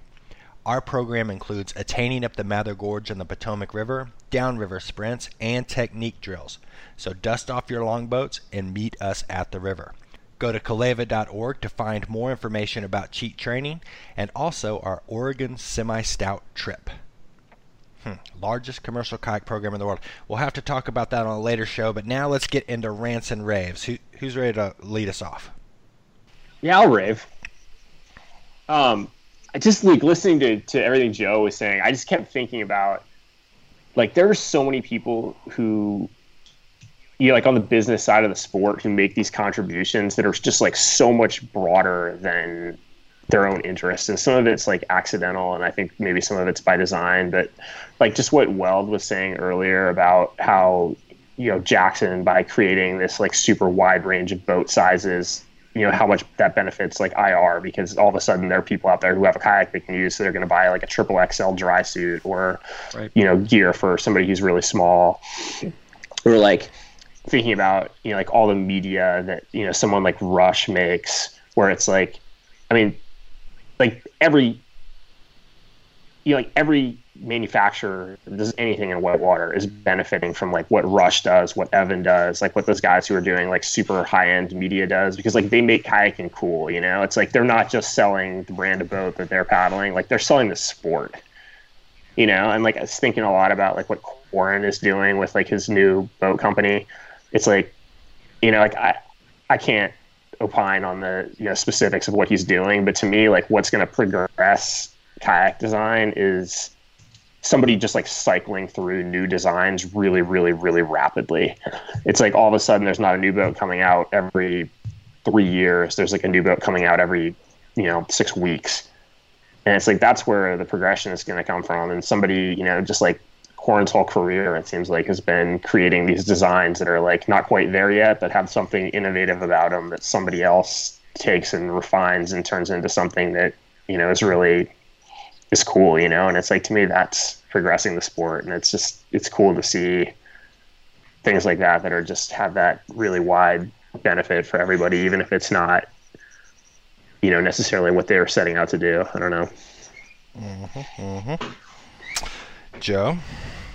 Um, no- nothing planned, but I, I, uh, I, I've been the correspondence yesterday and today with uh, Scott McGregor and um, at Rapid Media, and then talking with you guys today here. I think, yeah, just I guess I would call it this would be a, a rave, in that you know, in this changing world of what media is, that people, um, people like you guys and like Scott are keeping uh, keeping the, the, the, the tribe together, if you will. You know that there are ways that we can connect, and and it, to me, it's it, it's much more real and much more uh, personal and much more accurate uh, portrayal of what paddling is all about than when even when I uh, even back in the eight, even back in the in the seventies when I first got into this the the the magazines that were available, the few that that were around were were uh, really pretty much corporate interest, and now now the the media is uh, is real grassroots level, and I think that's uh, I think that's giving a a, a good a good um, view view of the of the core of what our little uh, our little world's all about. I love that. That's really good. Even I admit I didn't know about your. So I, I can, can I before we go, I, I got one question to ask you guys, and that's that's about your logo. You know, your logo. We don't know. Ask Grace. Why does your you know you, you- you're asking about kayak uh, whitewater kayaking only on your logo? You've got a mountain bike and a, you know somebody riding a horse or something. I don't know what it is. I think, I think Grace might have had a different vision for this podcast when we started than what it's Right. turned into. Grace is desperately trying to figure out an angle to make money out of this, and Louis and I are thwarting him at every single step by keeping it in Whitewater. There's always there's always one in the crowd that's just Right? in for money. And now, just- now I know who it is. Yeah, you Just, right. just in it for the money. This is how you're coining me here with the Hammer Factor and the countless hours I put into this bullshit. Like, this is the dumbest like, thing I've ever bunch of, heard in my like- life. Like logoed flasks from one of the people who listen to our show. We don't know where they are. T-shirts, they just go to John and they stay there. told me I was going to get one. I'm gonna send For those. the, I'm the gonna real s- wealth of hammer factors ge- being generated is all, all the shirts that are being mailed in and are being taken down to like Goodwill.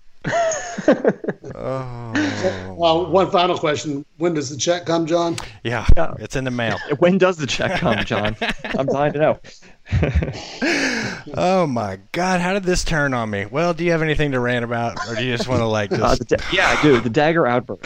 I want to. Dagger Outburst was like my favorite boat for probably four or more years, which in my lifetime, that is probably the longest I've ever loved a boat. So That was an underrated classic. Yeah, that was that was that was a fun. I had one of the I had one of those that kind of got lost, and I, I do miss it. That was fun. Yeah. Speed, speed, slicey. yes, I'd love to find one of those and and take it under my wing. So, Uh, uh, I, I was when um, when a Adam great Potomac boat. Adam Adam Clausen's memorial service uh, might have been Cat Potts that was paddling one. It was a really pretty color and it was it was just in pristine shape. And it's like I was it's one of the few boats I've lusted over in a long time. yeah, that was a good one. Who designed that? Was that a Mark Lyle boat? No, that was more. That was a more more of speeds, and and he wanted that longer length and more speed. Yeah. I mean, it was Steve. Steve did most of the design work, but um, that was that was a speed inspired boat. Well, Joe, thank you so much for coming on. That was awesome. Incredible Yeah, wealth thanks, of Joe. knowledge there. And, was great. Uh, yeah, when we I look uh, forward to. It. Let me know when uh, let me know when this is, is goes live. I will send a link your way, and uh, I'll also let you know when we redesign the logo. All right, good deal, guys. All right, Thanks. thanks, Jeff. Thanks, Thanks, for coming Joe. on. One of these days, I have an awesome story about Billy Hearn and myself and a guy named Eric Martin and some police and helicopters and hiding out on an island and billy clubs. We should have Billy on for that story. I feel like he's well versed in the telling of it. If we have if we have four, let's say four listeners write in and say they want to hear the story, I will retell that story. Of you with clubs on an island with Billy Hearn and helicopters. Helicopters, a world champion getting beaten by with by cops. It's it's it's quite a scene. A, a town rallying together to hide us. That's kind of a that's kind of a plea for attention there. Well, you shouldn't have to get four listeners right in to get you to tell that story. You should just tell it. Uh, yeah, I'll tell next week. How's that?